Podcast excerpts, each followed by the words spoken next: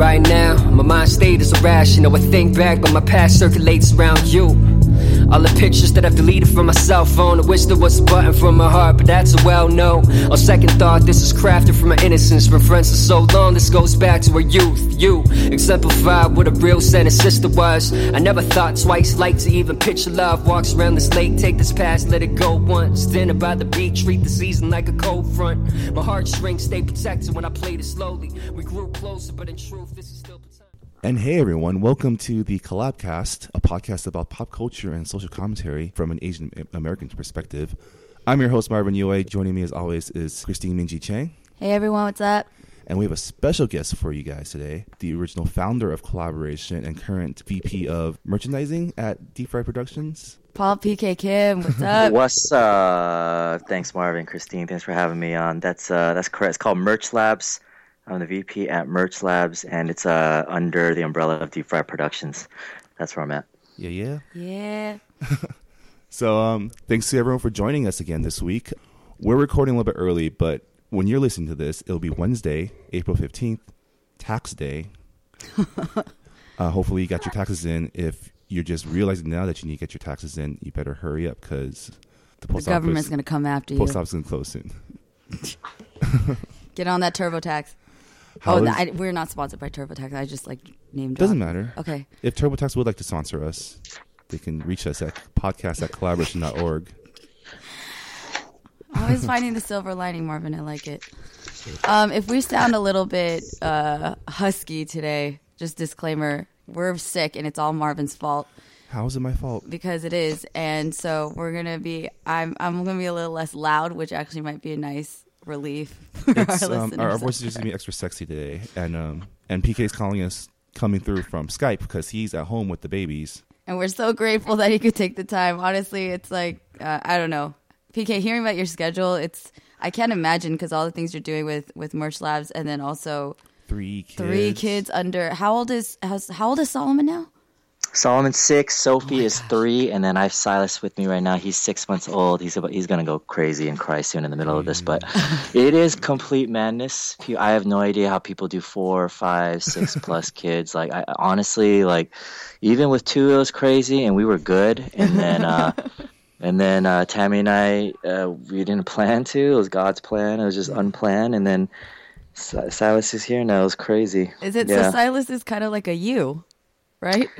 Uh, yeah, total accident, unplanned. Yeah, yeah, that's I, I was not planned, but I, you know, I I'm here now. And then Silas, like you know, when you're you're so busy uh, when you have kids, like you know, my wife and I, we we did not plan to, but yeah, I got a I got a vasectomy uh, right after Silas to make sure that uh, No, no more no accidents. More. Right, so you're yeah. so you're donezo now. No more kids. I'm donezo, and then I told one of my friends, uh, Asian comedian. I'm not gonna name him. I, I said, uh, "Yo, I got a vasectomy," and he goes, "You got your balls chopped off?" I go, "No, you idiot! I didn't get castrated. Like nobody oh pays someone God. else to get their balls chopped off."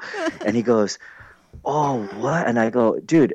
No one gets castrated. I got vasectomy. You get, oh you get fixed. You don't have kids anymore. And you know what he said? He goes, well, I didn't. I didn't finish college. I go. What does that have to do with anything? that has, like, you know, you know, your friends are like their insecurities come up for no reason. I'm like, what are you talking about? Like, that's not a college thing. Oh like, castrated and vasectomy. What are you talking about? Like, isn't just like you, you, go to your doctor and say, "Hey, I don't want any more kids." He's like, "I got something for that." Gosh. Yeah. I honestly feel. Cra- yeah. Go ahead. No. the crazy thing is, is like you know the, the vasectomy doc. He's like an elderly white dude, and then uh a white man and he like you know you, you do this orientation for 30 minutes he breaks it all down and then you come back like you come back a week later he makes it seem like oh okay it's just him and then when you're in there um, I'm gonna break it all down for you guys. If you ever break it down, break second, it down. Go ahead. Yeah, if, for those people in the future, when you when you're done with the hey Solomon, hold on, buddy, can you come in? Um, and then so he comes in, and then Solomon, other way, and then um, he, his wife is in there too, and you're like, oh, okay. And then like she's helping him, is she like the and nurse? then uh, yeah, and then she's helping him, and then you know you're laying there, you're watching. There's an ESPN on the ceiling. You're laying there. They're they're like they're numbing you. You're like, please God, numb me. And then uh, and then uh, it all it actually doesn't hurt. It's like one shot, and then you're you don't you don't feel anything. Hey, say hi, Kollaboration. Hi. Hi, Hey, Sophie. Solomon. Marvin. Hi. Hi. Oh my gosh, I'm dying. Sophie, That's Sophie. Oh, she- Oh, Sophie. Hi, Sophie. She's Um, she's my me. Anyway, I can't believe she's So, three. and- Like, I still like. I still think of her as like a little baby, but now I guess that's Silas now. that is Dude, silent. two, two terrible twos and threes is no joke. And then uh, biologically, they become pleasers at four.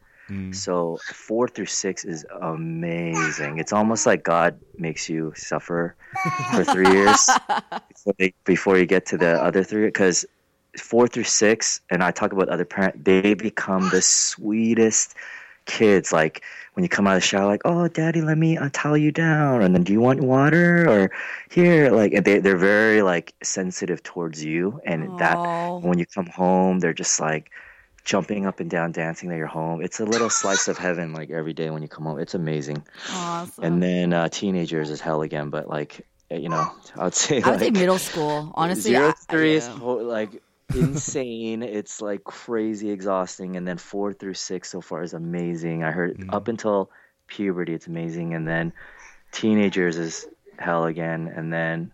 And then you're back, and then you're close again with your kids in college, hopefully. Just gonna go through the waves. I think it's after college usually because like, you, especially if you move away, like home becomes so much more important. Yeah.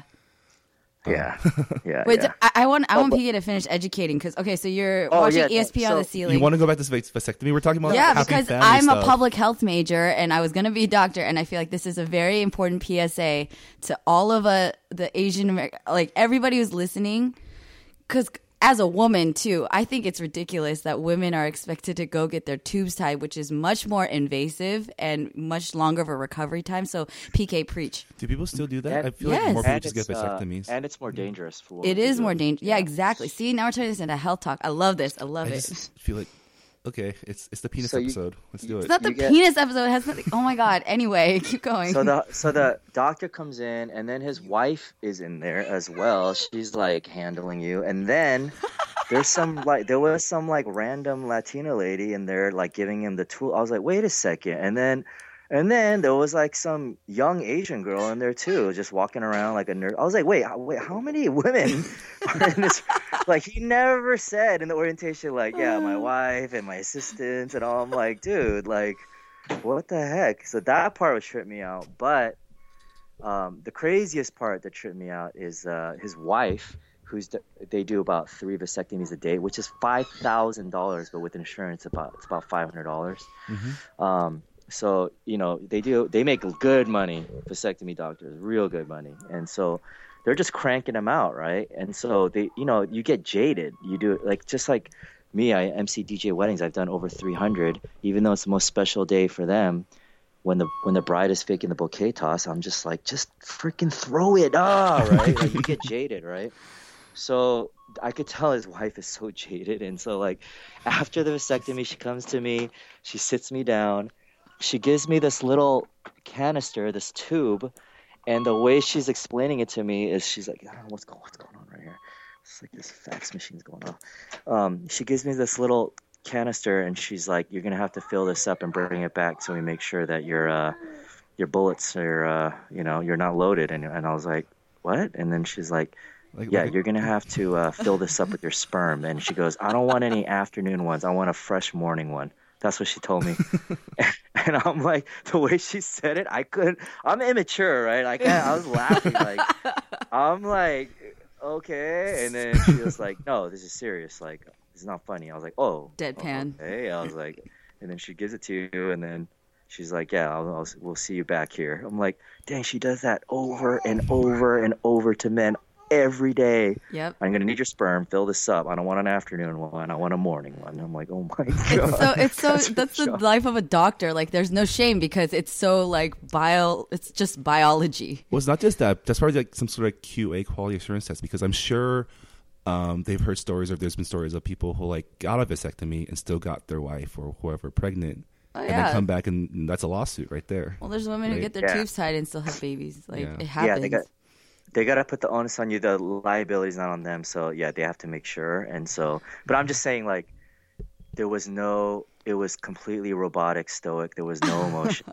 You know I'm saying? Like, it was just No like, compassion in the voice. Like, okay, there here you was go. like dear thing like this this woman she's with her husband all day long she's handling like balls all day long and then she tells men fill this thing come back she's counting her money like she's and then at the end she's like we do give a referral fee $50 if you refer someone else oh my cracking up. god. That's how I know I'm always gonna be immature because stuff like that makes me laugh. I, I was driving by uh, um, this restaurant Burbank every day, and there's there's a there's a restaurant um, Black Angus. But at once a year, these high school kids they take off the G, so it's Black Anus, and I cannot stop laughing. Like I, I just imagine the owner coming out like again, they make it Black Anus again. Like he's all mad, you know what I'm saying?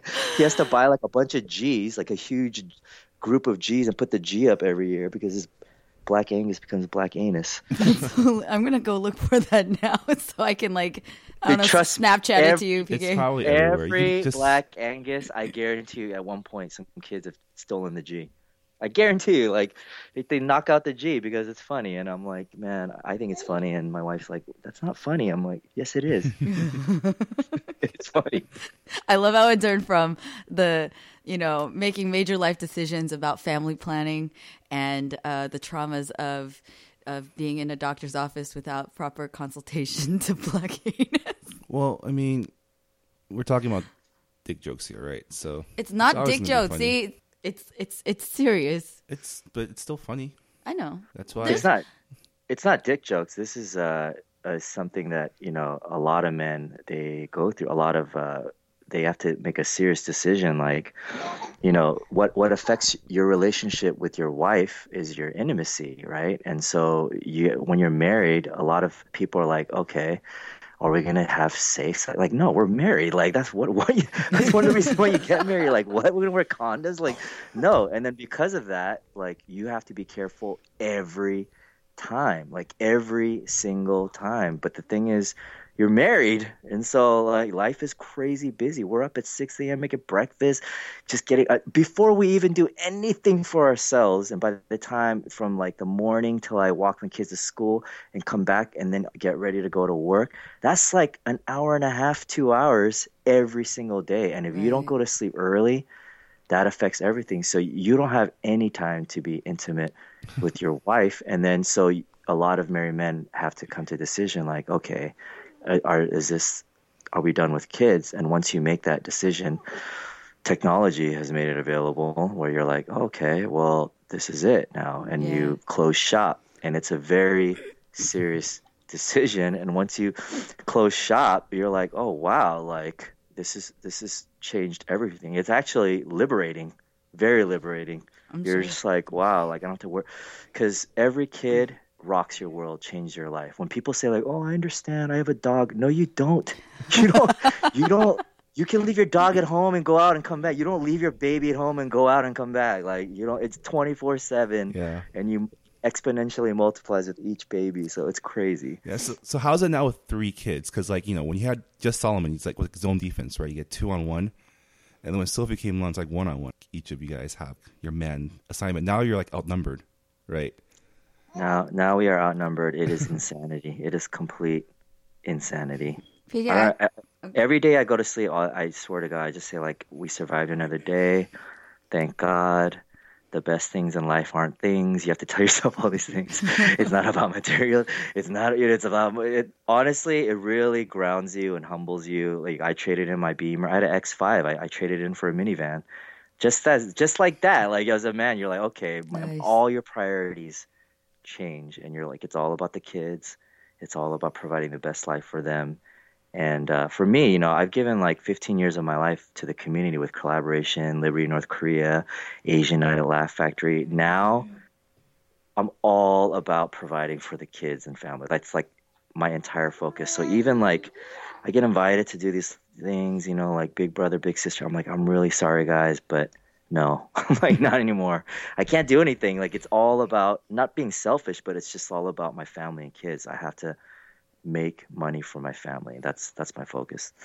props to you, PK. I know that like you know I met you several years ago, and I know I'm getting a, a taste of that lifestyle, I guess, in terms of all the events and the things that you got to do in order to be the leader. And then you're just you're a super social guy, you know, like you love hanging out with everybody and you do your shows and stuff. And it's awesome just to honestly see because you you share very freely, like you show you share videos and you share all you know photos on Instagram and stuff. But it seems like it's it's so obvious that your focus is on your kids and but it's so awesome to see how much fun they have with you and how much they adore you. I think that's it's just awesome because you know everyone's aging and like kind of transitioning in life what do you call it? Like life experience in that phase of life. Mm-hmm. And I think it's really cool to see, I guess, PK always the role model.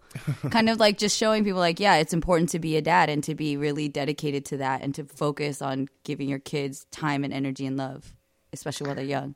Thank you. I appreciate that. I, I'm not gonna lie though. All parents on social media are liars. All all parents that post only fun stuff and happy stuff and smile. That's literally 20%. The other 80% is hard work. They're Yeah. crying. They're screaming. They're di- so when you're a baby, people don't re- realize it's almost 10 diaper changes a day. A day. Like they're constantly pooping and peeing. Like just got to make it fun. Like when my when Silas like Tammy's changing Silas's diaper and, he- and he pees on her, I cheer that. I'm like, yeah, go Silas. you gotta like, you gotta keep it fun, otherwise you go crazy. Like kids make you bipolar because they're they're just crazy, right? And so. I, I record my stuff and put online because I I'm tr- my family's all over the world. My mom's in Korea, mm-hmm. my brothers are in Korea, my, their family, my my sister's in New York.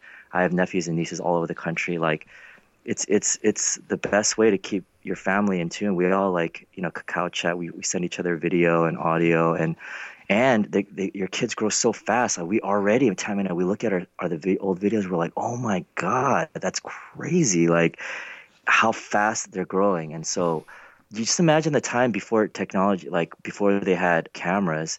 Like you forget, you forget what they look like. You forget what that moment in life. You forget how how hard it was, mm-hmm. and it it's really a blessing to look back on on pictures and videos and media, and it it's it's very rewarding. That part has been, has been very rewarding, like looking at their growth.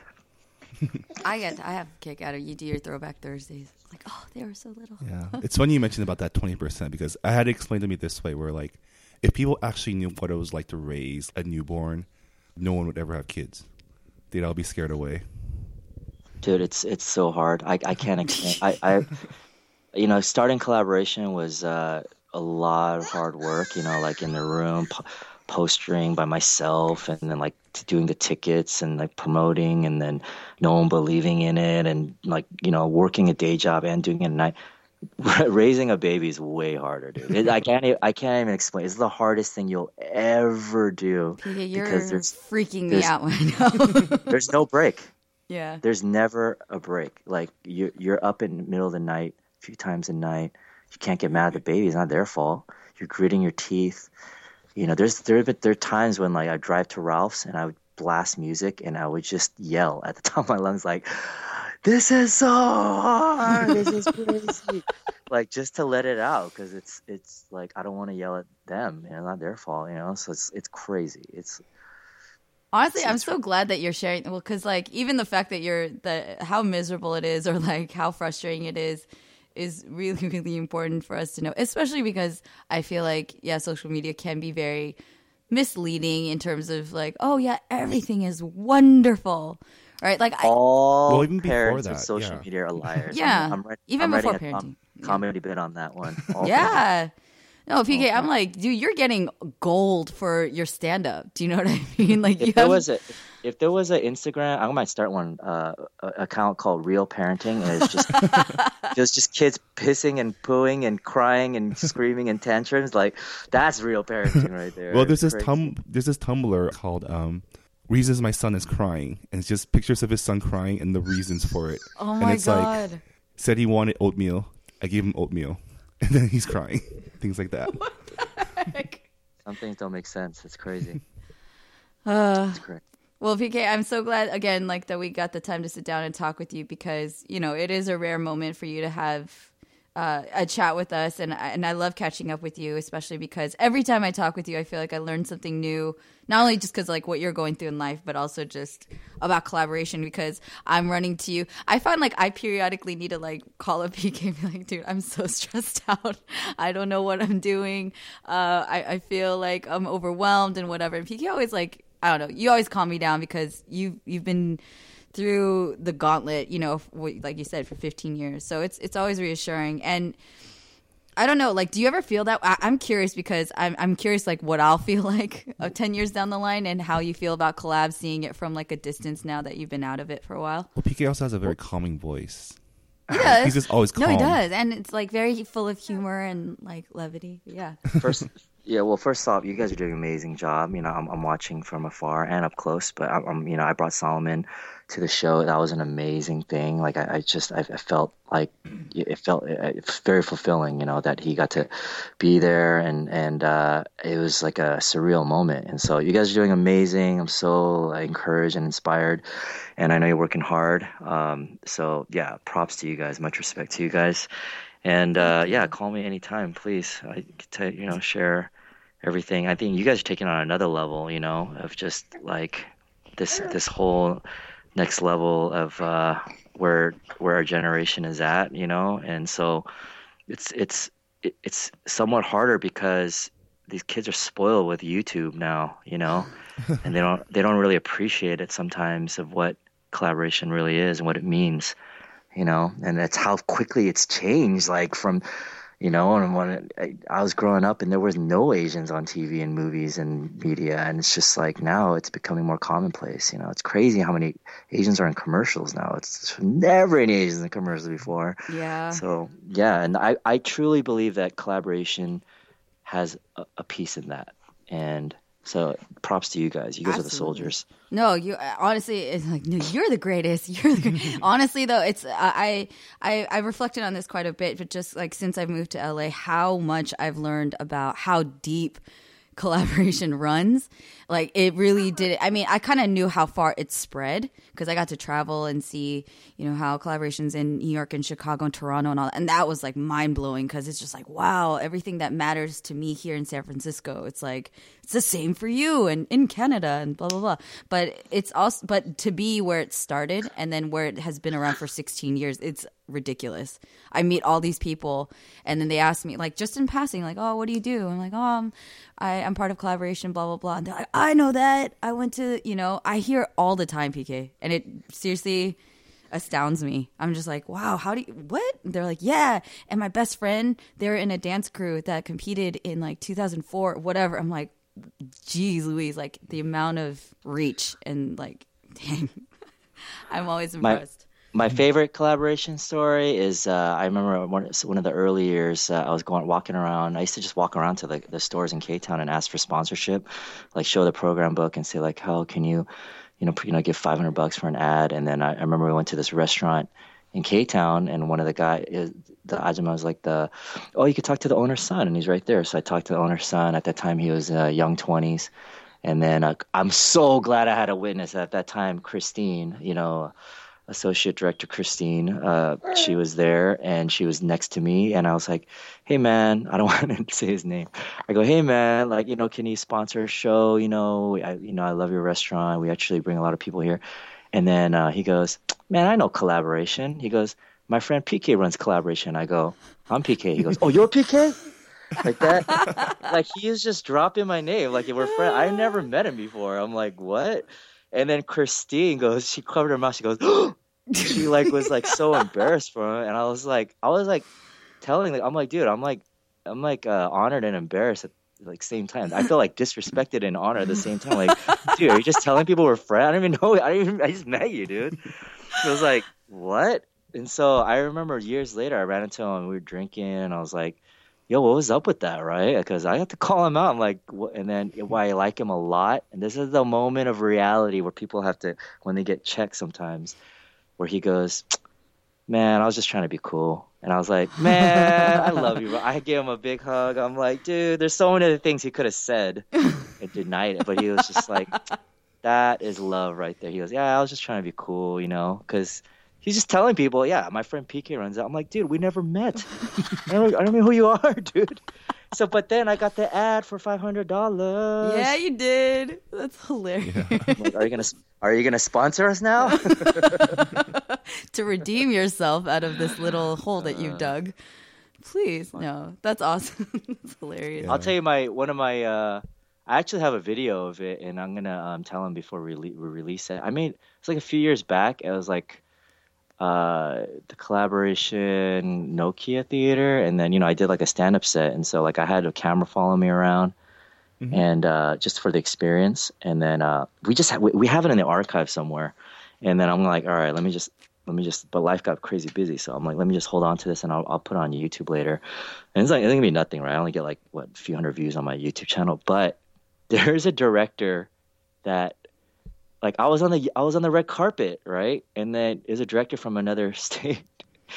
And i'm talking on the red carpet and in the middle of my interview like because there's bigger stars behind me he takes me by my shoulders and he just like guides me off the red carpet. And i I felt so small, like I felt so stupid, like I felt so dumb, right? And I in the interview, I'm like, wow, like man, like it's such a like dumb pride ego thing, but we're human, right? And Yes. so I just remember feeling so like, wow, like how things change because I, and then I remember toward the later years hosting Kollaboration in other cities, you know, like people like backstage, they're just kind of like pushing me around. They're like, "Hey, man, what do you do for the show?" I'm like, "Man, that's how that's how quickly things change, dude." It's like, so yeah, it's just like you just gotta like lower your ego, and it's not about you, as I realize, it's about the movement. No, I feel like I feel like that's entertainment as a whole. It's a it's it's a very humble. I mean, for so many reasons that included, and kind of the mama hen in me kind of wants to find out who who did that to you and give him a little talking to. But I feel like entertainment's interesting to see how, like behind the scenes, how truly humbling it is because it is such a, you know, trying to share your art, and in order to share your art, people have to want to hear it. So you have to market yourself, but you're constantly putting yourself up for rejection. I feel like if you want to be an entertainer, you're setting yourself up for a life of constant no's and I don't know, like external validation that really can on some days it's amazing. You're just like, I'm the shit. Like, I'm amazing and people appreciate me and they love what I do. And then other days it's like they don't even know who I am. I'm insignificant. But I think that's why, Totally. like, yeah, like um, what PK was saying about putting your ego aside, because like Minji and I have talked about this before about you know where we want to take Kollaboration, where we want Kollaboration to be going forwards, and it's to be kind of like that hub where people want to come and hang out and be a part of without the pressure of the entertainment stuff being, you know, Because it's always This there, stuff, you know? right? Yeah. Yeah. yeah, it- you gotta always put your yeah, definitely entertainment. You gotta always put yourself out there. I mean, for me, what helped me a lot was uh, working in sales. You know, like I I had I remember being on mm-hmm. my own, and I was like after college, I'm like, so I, I majored in philosophy, which means you don't make any money unless you become a lawyer or go that route. So I'm like, wait, what am I gonna do? And at that time, I was just like, I I had just started a collab, and I'm like.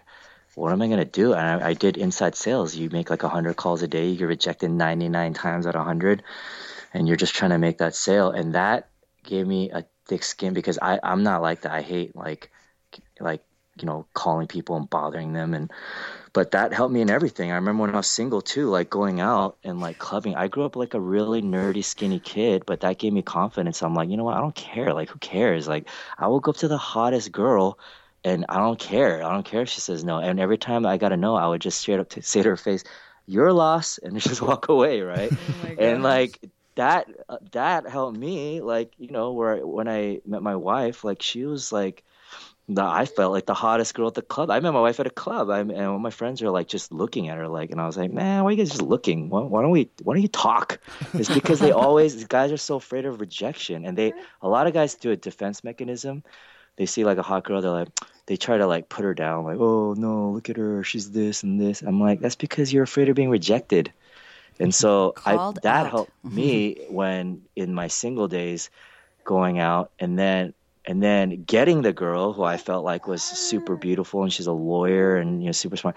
That took me to another level where like in my personal life I'm like, yeah, why why who cares? What's the worst thing that happen is someone saying no and you know, you just learn from it and you move forward. And so, I just if anybody's listening right now, especially like the younger guys, I just want to mm-hmm. encourage them because there's just there's just this growing mentality of people who are scared to try and fail because they've been coddled their whole life. For example, like me, Walter, and Danny, we're the next generation Korean comedians, and we're old now. We're freaking ajashis, and we're like, wait, where are the younger, younger Asian comedians? And there are some, but there aren't that many. Mm-hmm.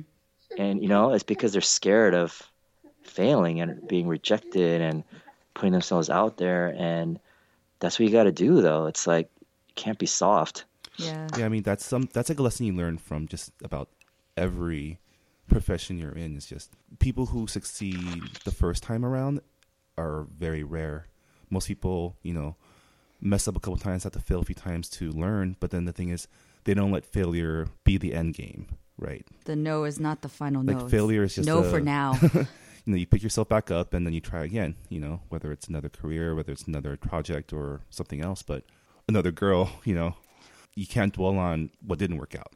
Yeah, but I'd I'd say just from experience though, my tiny experience, um, that with something like stand up in particular, it is that is a beast of a no. Do you know what I mean? Because it's a room full of no. I had to do PK. Did I tell you I had to do stand up for my acting class, and it was one of the worst things ever. Can you tell us a joke right now? No, I will not tell you, a joke because I'm not a comedian and I'm not good at that. Give me a script. I'll learn how to play that as best as I can. But man, having to write your own bit and say jokes and then get up in front of a room, and that was I was in a supportive room. I was in a room with friends. These are all people who wanted me to succeed. but when you're in like a, I can't imagine like a comedy club.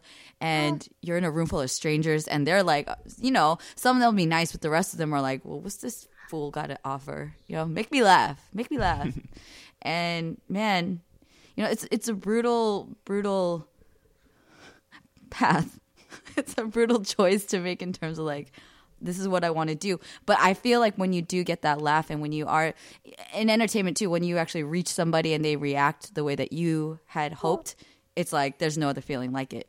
You just can't compare it.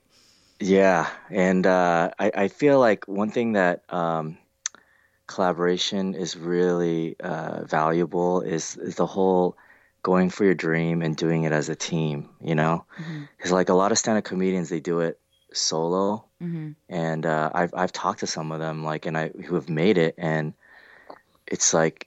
I don't, I don't want to say names. Well, one guy, his name rhymes with Shane Book, and um, so I, I remember running to the Laugh Factory, and you know, he's like he's he's a multimillionaire, he's done everything, whatever, but you know, he doesn't really have a team, and like it's all about doing it with your team. That's that that's the best thing about kollaboration is putting a show together with your team, and then at the end of the night, it's the greatest feeling in the world as you celebrate a championship with your team. And I remember asking him, I go, he I, I threw him off. I go, hey, you know, you made it, you know, everything. I'm like, is it everything you ever wanted? And he just was like thrown. He was like, what? And then I go, is it is it everything you ever wanted? And he didn't answer me, and he was just like, uh, you know, like kind of like a yeah, like of course, but I didn't. I wasn't convinced.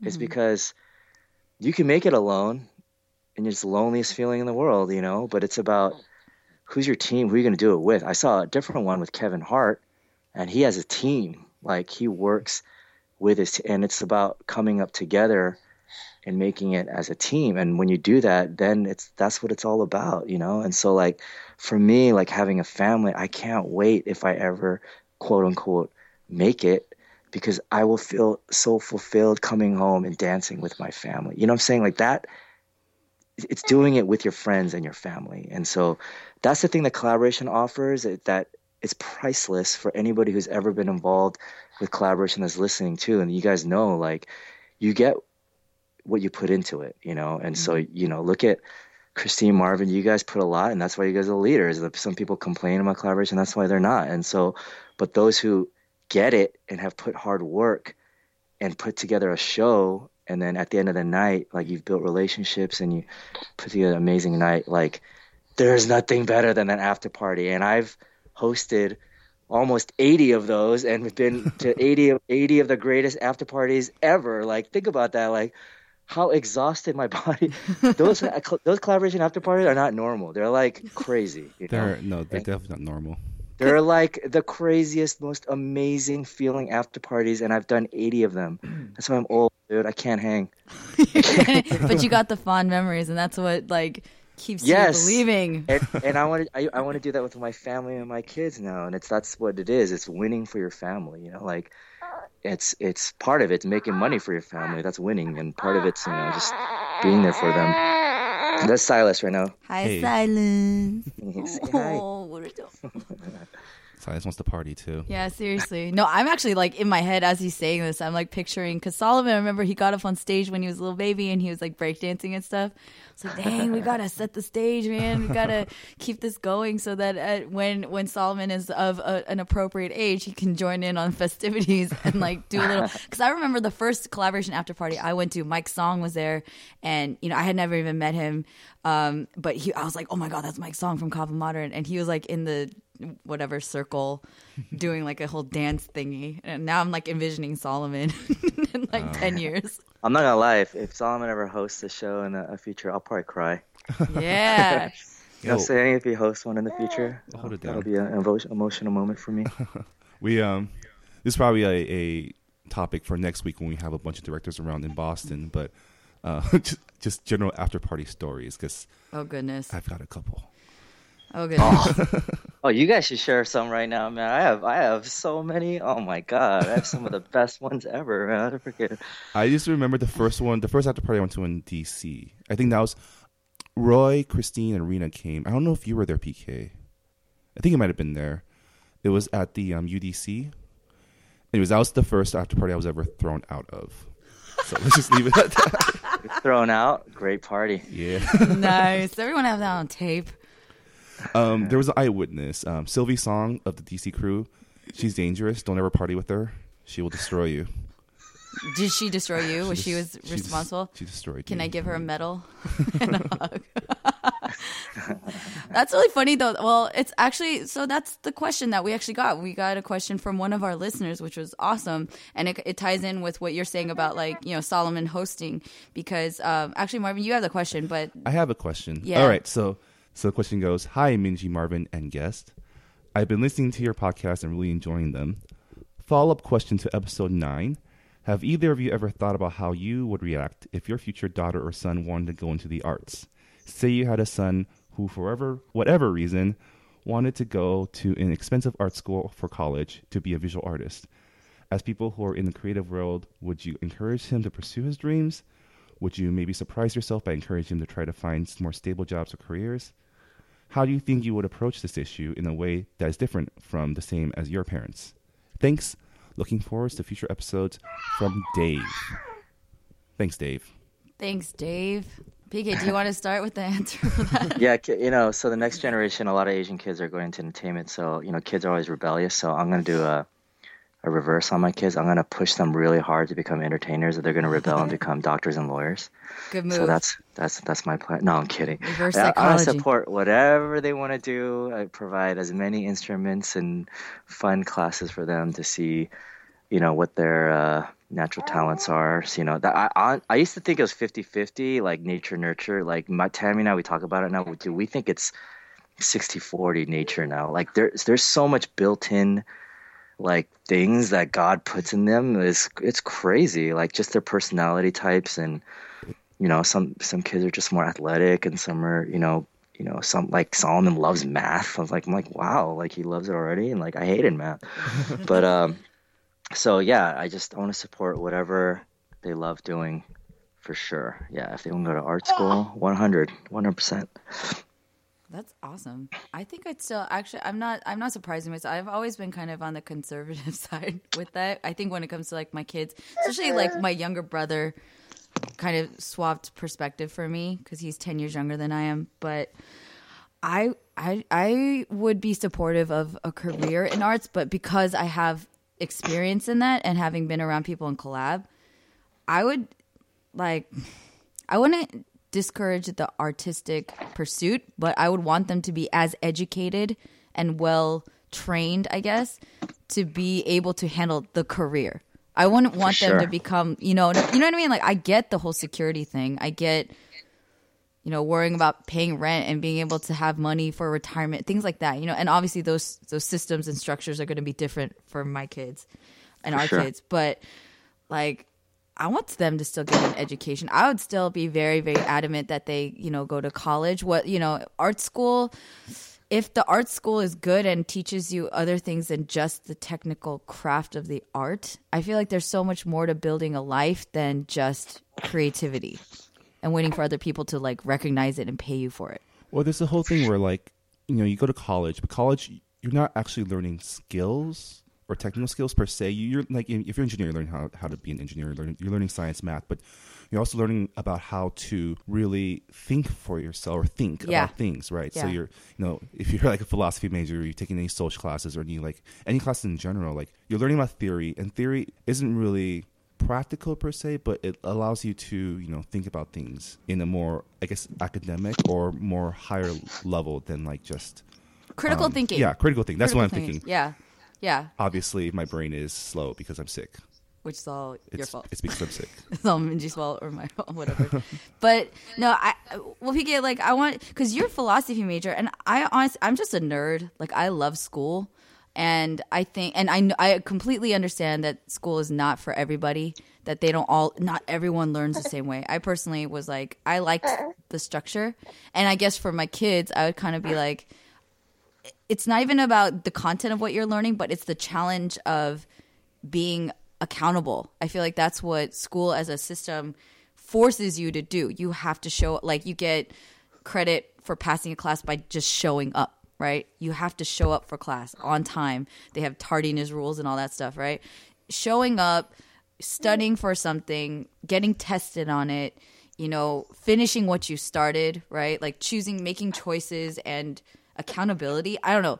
Like there's other ways you can learn that, but I also feel like that's what I got out of school as well is like structure, I mm-hmm. guess.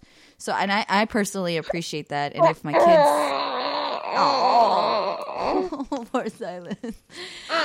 Yeah, Silas, if you don't want to go to school, I'm like feeling particularly weak right now because you sound so cute.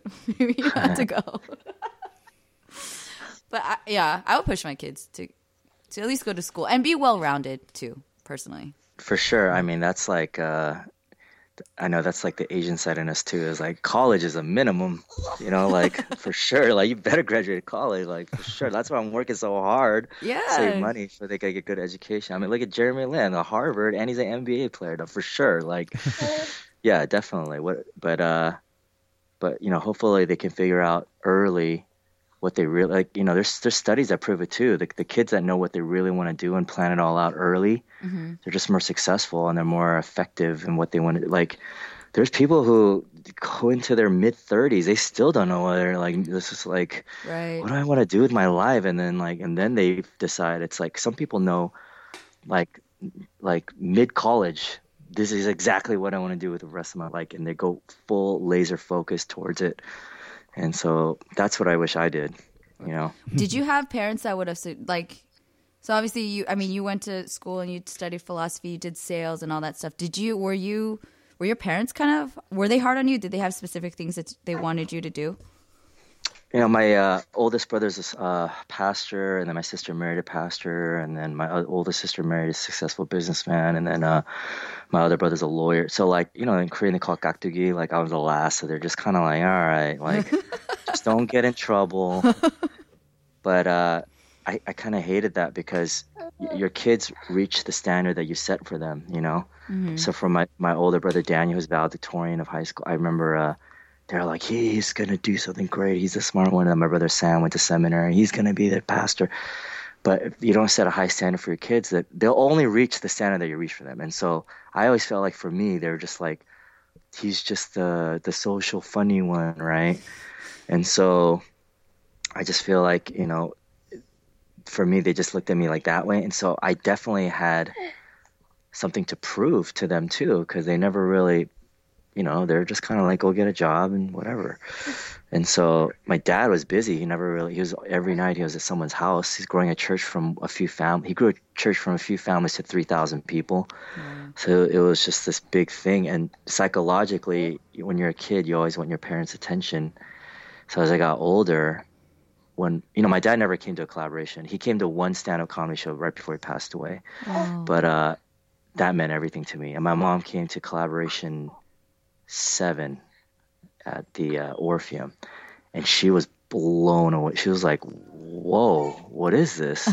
And I'm like, "Mom, that's mom. I've been working on for seven years. You know, it's like that's the thing for them. It's like a for kids. You, um, like Jamie Foxx, his parents were never in his life. That's why they say he's so talented because." He was so driven to get his parents' attention. His parents never came to his football games, a star quarterback. He won an Oscar. You know what I'm saying? His grandma raised him. And uh, there's something deep seated in all of us that we want our parents to be proud of us and we want our parents approval. We want our parents to be like good job you know? And so that that was that was a big thing for me you know? Yeah. Yeah, I think that goes with like so, um, thinking about how because you know I'm so far away from having kids of my own, so I basically, if I were to have kids, you know, I would want.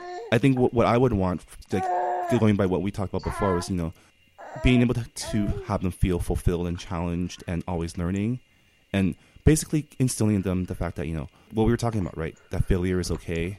It's not all about winning. It's not all about like getting everything you want, and that some things are hard, and that's okay. I think no is a very important word. Honestly, I feel like no's. I, I don't want to have my kids grow up in a in a world of yeses. I feel like no's are important for them either to realize I want it's no, I actually do want it, so it's gonna either spurn them on to work harder to get the yes, or to like, you know, if the no's that impactful and it doesn't matter, then move on. You know what I mean? I think no's very like it's not a yes world. It's learn how to deal Totally. with the no's. Yeah, and that's why i feel like like some kids are getting coddled because there's some schools that they're not giving grades anymore they just give uh yeah you never heard of that they're I- just giving like like uh only pass fail and and uh I don't know. It's, I just feel like it's becoming too much of a like not no one will fail, no one everyone does well. When the real world is not like that. The real the real world is mostly no's. Yeah, yeah. That's actually it was funny. Uh, I took a sociology of family class in college, and they there there was all these studies done on families, and they were kind of observing the outcome of children behavior and happiness and whatever.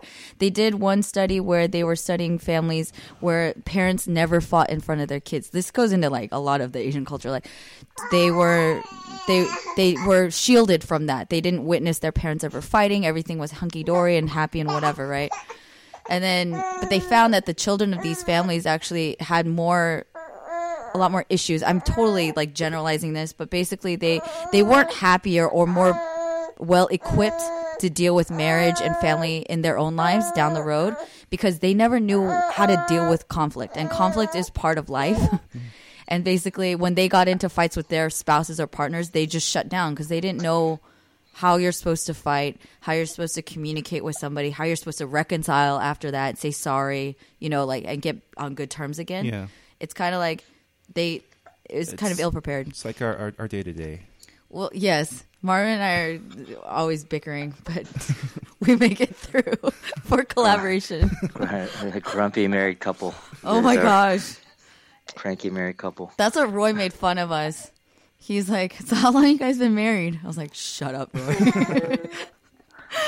but yeah, no, PK, it's I I seriously could I and it's really cool to hear all the things that you're learning and like experiencing. Honestly, I get to learn from it. I get like this like podcast mentorship of of parenting. I I, uh, I I would throw myself in that what you just said. That last example. My parents never fought in front of us. They they were together for 50 years, and then uh, they always fought behind closed doors. So I, we appreciated that, and uh, they. Um, you know, they raised five five kids. We're all married with married kids. We have, you know, ten grandchildren, and so Yeah. I think there are exceptions, but Yeah. you know, in terms of uh, dealing with fighting, my, my wife's family, you know, they they fought more, and so they feel I feel like they keep it more real instead of just more like polite passive aggressive, which is my family a little bit more. You just keep it polite and you don't fight as much. So you didn't But, fight with uh, your siblings at all? So my, my my my brothers and sisters and I we never fought ever. What? And my parent my parents if they argued they always went behind closed doors. So Mm-hmm. it was like a Brady Bunch mafia. Like my dad ruled with an iron fist and like when they you know it was it was very unique. Like knowing most of my friends at church they went they, a lot of abuse and physical and other types and it was just like It's a know, slippery slope. You know what I mean? Like, you- like you're saying, like keeping it real is like it's a euphemism for like seeing the turmoil. And I've I've kind of grew up opposite of UPK, where you know my parents definitely fought in front of me. I fought with my siblings. There was a lot of there were a lot of tears, but I still feel like I had a really happy childhood. At the end of the day, you know, it won where I'm like I'm a happy person doing what I love in life. So thank God. But um, you know, like people can look at it two different ways, like what's better, what's worse. It kind of it's a I guess case by case basis, but what you can do is what the overall thing I think that we're saying is like sheltering somebody from every bad thing is not necessarily going to set them up, whether it's like through parenting or school or whatever.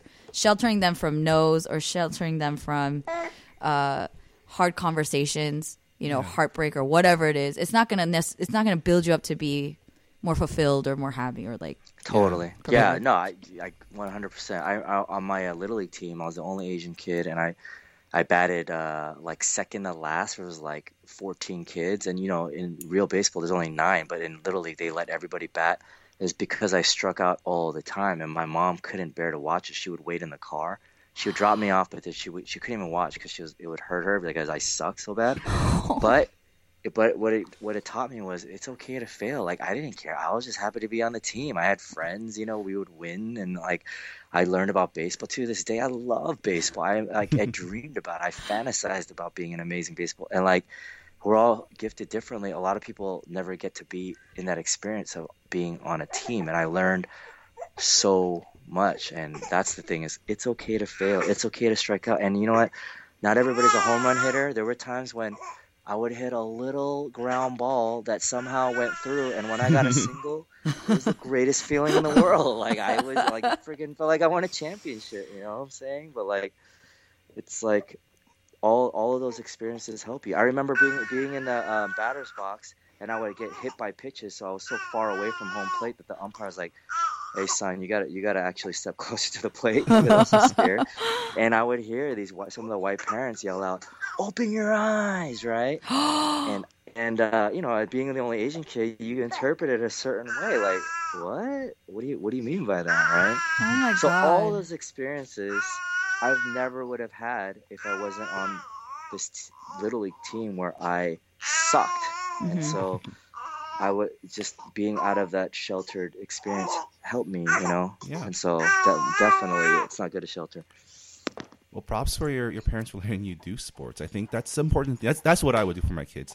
Encourage them to organize sports because being on a team like is important. Learning to trust you know people around you.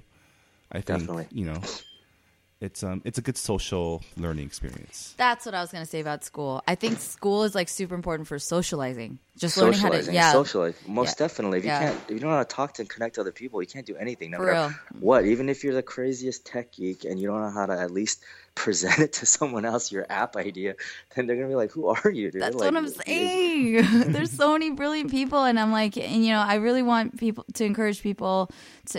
Again, everyone has their different like comfort level, but that's what you know. Just I feel like the social aspect. We're an increasingly social world. There's no way to get around it, and if you want to be effective, and I also think that it feeds into being an artist too, because I feel like the point of artistry and creative expression is to connect with people. You want to be understood.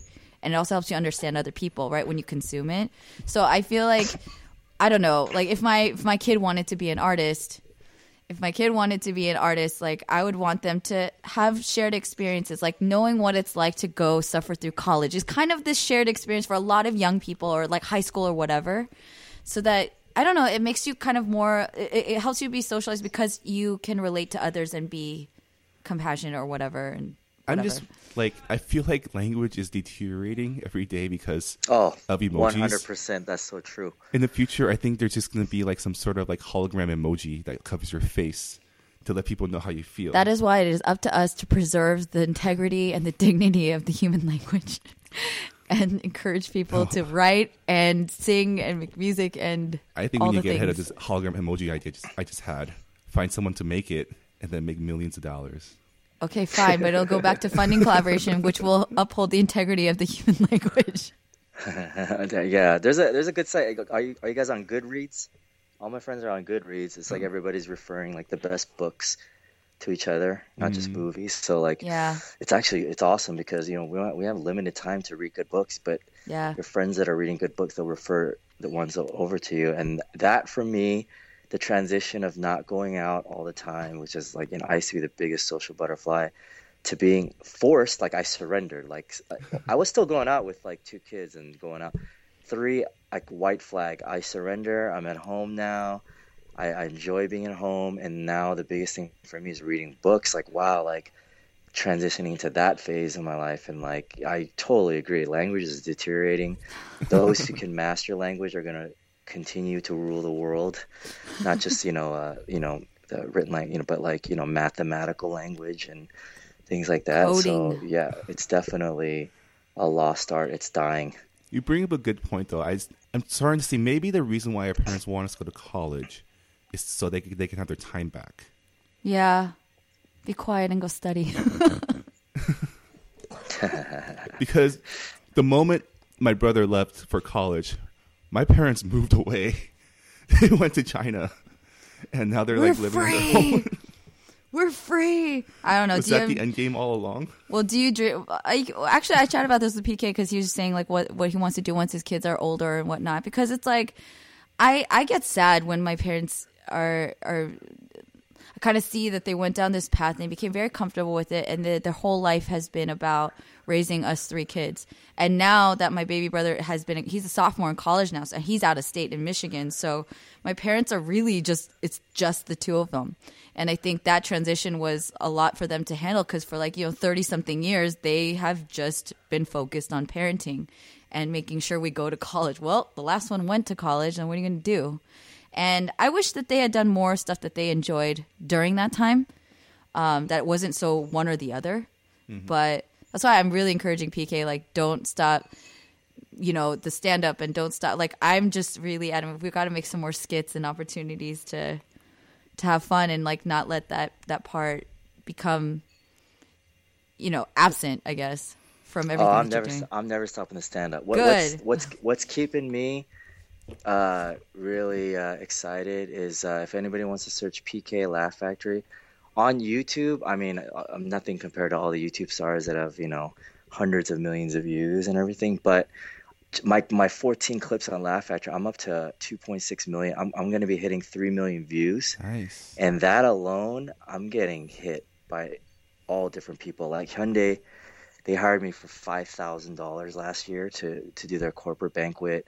Like you know, the most I've gotten was like thirty five hundred at a University of uh, Colorado. Like I started doing stand up for like twenty bucks, you know, for a set. Like it's taking me a long time, but now, like if you look at the comments below, I'm really encouraged because everybody's like, you know what? Like, why doesn't he have a special? It's Like, PK is one of the best, and I feel very encouraged by that. And I, I, I'm at one of the top comedy clubs in the world, and so I'm never stopping stand up. Even if that, that's the, that's the beauty of YouTube is like, even if I never get like my HBO whatever special, like, it just gives it gives me an avenue to get all of my comedy to people and I've I've been places where like random white guys come up to me like, "Yo man, I see your stuff. That's good stuff." I'm like, "Wow, like it is it's starting to get around and people are it. starting to like forward to each other." I love it. That makes me super super happy. You, I, I don't know. You're like one of the first stand-up comedians that I had ever heard because I was in college and there were videos being shared. That's why I uploaded the video on YouTube, and that was my no, first I'm, Christine. I'm I'm always gonna thank you. You're the one uh, first one to brought, bring you to Berkeley, the the uh, Korean Culture Night. After that, I got brought. I got invited multiple times. Although the night, time you invited me was one of the craziest I know, I nights know. in, in Oakland That's a ever, story. ever, ever, ever. We'll talk about it another time. Yeah, But uh, that's pretty bad. yeah, I definitely realized the difference between San Francisco and Oakland. that that Yes. night. Yeah, most definitely. Yes. There's a lot of Don't um, party in Oakland late at night, everybody. fleeing Ever. there. Um, If you're Asian. I'm sorry. I'm still so like sad that that happened. Oh happened. my god. all I, all I'll say about that story was I was calling and I was calling, "Where's my ride?" And I was I was in an alley running. Where's my ride? He's literally like, I'm a dad now. I'm a dad. Was- Where's my ride? What am I doing I'm here? this was before Uber, right? Before uh, Lyft. So, Oh yeah. oh, we didn't have time for an Yeah. Uber or Lyft. That's all I gotta say. There was we got to we what had to kind get of out. Ratchet thing went down for you guys? We'll share it the next podcast. I definitely want PK to come back, but we got to let him get back to caring for the babies and helping his wife. yeah. Yeah. Yeah, yeah. Go guys. Yeah. Yeah, thanks so much for joining us, PK. Oh, for sure. Thank you guys. Love you yeah, guys. we'd love to have you back on again, and you know, good luck with the the three kids now. Yeah. Congrats on the um on the operation. Oh, thank you. Everybody, uh, wait on babies. Keep your keep your dream alive. I call my kids my little dream killers. I'm like, come here, my little dream killers. and I, uh, I change their diaper and feed them, and I love them. But I love you guys. Awesome. Love you too, PK. Later, PK. We'll talk All right, soon. thanks. Okay, bye. Bye. Bye. And that was PK. And Skype out. Yep. And that'll do it for the Collabcast. If you're in Boston um, this week, or if you're there all the time, Kollaboration Boston 4 is happening this Friday at the Royale on April 17th. Um, you can find information and tickets at www.kollaboration.org or at the Kollaboration Boston Facebook page. Um, Minji and I are actually heading over to Boston tomorrow. Boston. Yeah, uh, for the show. And, Lobster uh, rolls. Yeah, we're gonna be at the show. So if you listen to us and you want to say hi, go ahead. Thanks again to Dave who wrote in with that email. Um, if you have a topic, a question, or even just a would you rather you want to send myself and Minji and whoever we have on as our guests, um, please email that to podcast at kollaboration.org. Uh, we look forward to hearing from you. Um, you can also reach us at Twitter at kollaboration, um, hashtag collabcast, to send us any feedback, anything you want to say, your thoughts about the show. One last thing, big thank you to PK for joining us. Yeah, thank you to PK. Honestly, I get I get really inspired by him just because I mean, he's the whole reason I joined kollaboration in the first place because what he did with the original shows in LA and all the videos I saw. So it's always good to regroup with him and also to get, you know, a glimpse of my scary future.